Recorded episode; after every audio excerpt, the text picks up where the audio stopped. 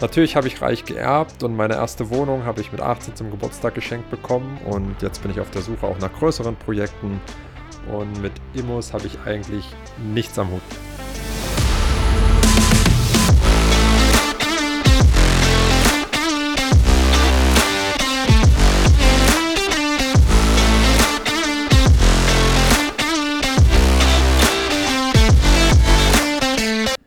Hi und herzlich willkommen bei der ersten Folge vom Immo-Student Podcast. Das ist zwar die erste Folge, aber mein dritter oder vierter Versuch, die Folge jetzt für dich aufzunehmen. Äh, mal hat die Technik funktionier nicht funktioniert, mal habe ich vollkommen den Stuss erzählt, aber ja, hoffen wir mal und drücken die Daumen, dass es diese Folge und bei dieser Aufnahme besser wird. Vorab vielleicht kurz zu mir. Ich bin Tom, ich nenne mich bei Instagram der Immo-Student und bin mittlerweile 26 Jahre alt, lebe und arbeite mittlerweile auch in Frankfurt am Main und geboren bin ich aber im schönen Leipzig und auch dort aufgewachsen. Natürlich habe ich reich geerbt und meine erste Wohnung habe ich mit 18 zum Geburtstag geschenkt bekommen und ich will dir jetzt zeigen, wie du deine Eltern davon überzeugst.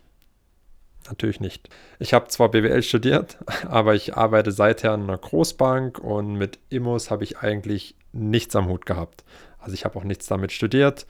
Ähm, meine Eltern haben keine Immobilien als Kapitalanlage oder ähnliches.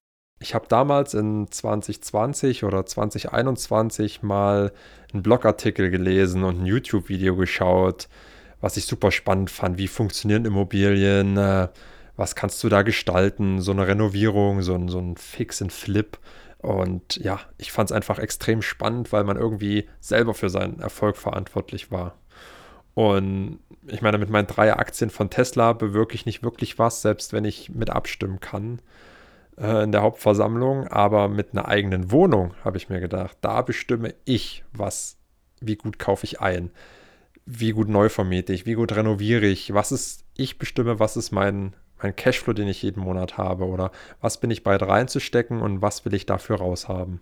Ja, und als ich dann im Studium, damals mit 24 Jahren, meine erste Immobilie gekauft habe, habe ich dann auch den Instagram-Kanal Immo-Student gegründet.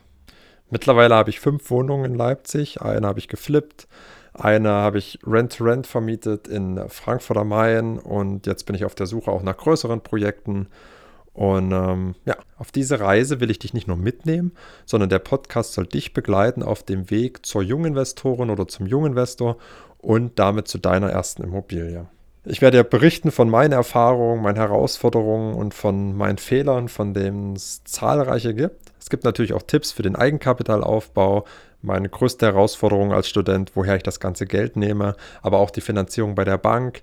Wie verkaufst du dich dort? Wie kriegst du eine Finanzierung, gerade wenn du noch in der Ausbildung bist, im Studium oder gerade Berufseinsteiger, noch keinen festen Arbeitsvertrag oder noch nicht raus aus der Probezeit bist?